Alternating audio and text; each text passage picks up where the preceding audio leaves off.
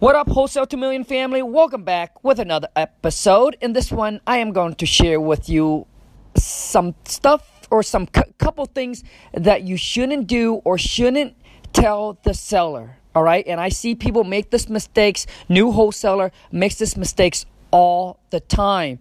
And number one is that they're trying to explain or tell the seller that they're trying to wholesale the property, that they're a wholesaler. Listen, seller is not going to know what wholesaling is and for you to to to explain that to them it's just going to sound scammy and it's just going to sound illegal all right? So don't try to explain to them what you're trying to do that you're a wholesaler this is what you're doing. I mean just think about it. Think about how already confused and lost you are about wholesaling and you're trying to explain it to somebody right that you're going to buy their property. This is what you're going to do. This is what you're going to do. I recommend that you don't do that. All right. It's just like you're going to cost yourself. Um, you you just going to cost yourself in a, a problem. And that is, it's going to be hard for you to be able to do business if you come across with every seller and you try to tell them that you're wholesaling and explain to them exactly what you're going to do. All right? Um, I mean, just come in acting as you are the buyer. You're representing you're a part of a group of investor or an, an investment company, and your job is this is what you do right? You go out there and you find discounted property, and once you get that property locked up in a contract, that contract give you equitable interest, which means you can either move forward to buy the property or you can assign it to anybody else that you want. Okay? The only thing that the seller worries about is that are they going to get the amount of money that you guys have talked about? And also choose the, the, the time that they need to move out, right? They don't care what else you do. They just want, they, the one thing they worry about is they don't want to be scammed, right? They don't want to be scammed.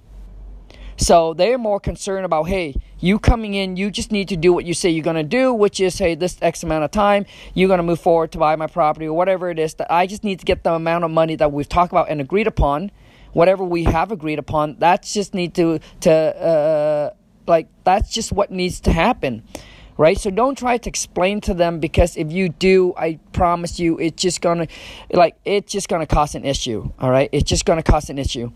Um, another thing is that i got a lot of people that wants to make an offer right on the first phone call when they talk to the seller do not try to make the first like don't make your fir- your your offer on the first phone call. What what i teach is that what you do on the first phone call is you just collect and gather information on the property and build rapport with the seller.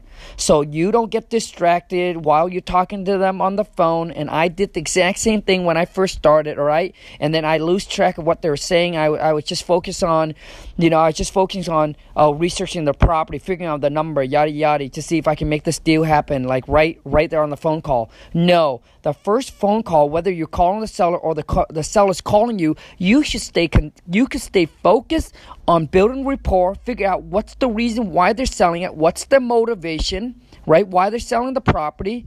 And also, too, is that ask questions regarding the property so you can get all their information regarding is there a mortgage, um, the repair costs, you know, bedrooms and bathrooms and square footage, is there any garage, right? What they think the property's worth, what do they want for the property. Those are some key important, right? And the most important is why. Why are they selling the property? What is the situation? So you can figure out a solution and see if there's some motivation in there. So you shouldn't get distracted or focus on doing uh, any kind of research, but just to stay focused, okay? And just to stay focused on the information.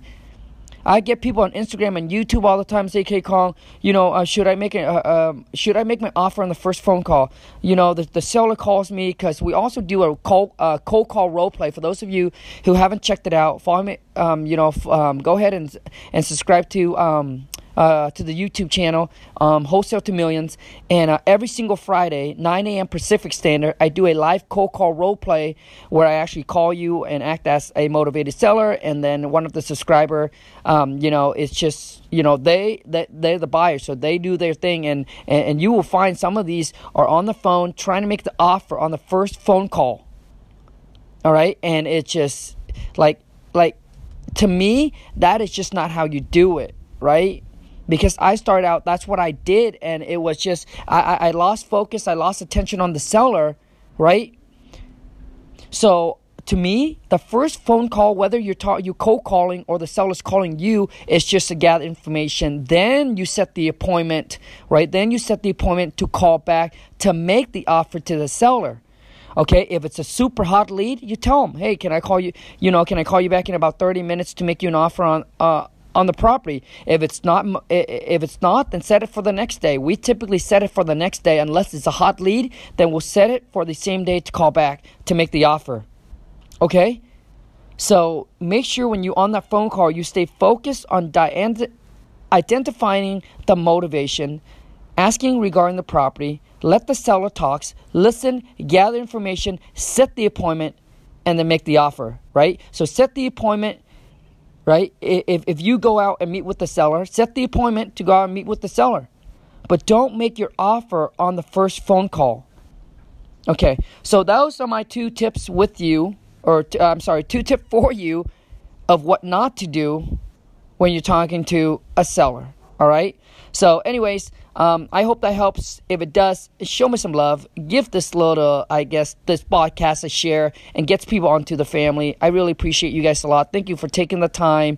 Um, thank you for taking the time uh, to listen to this, and I'll see you in the next one. Ciao.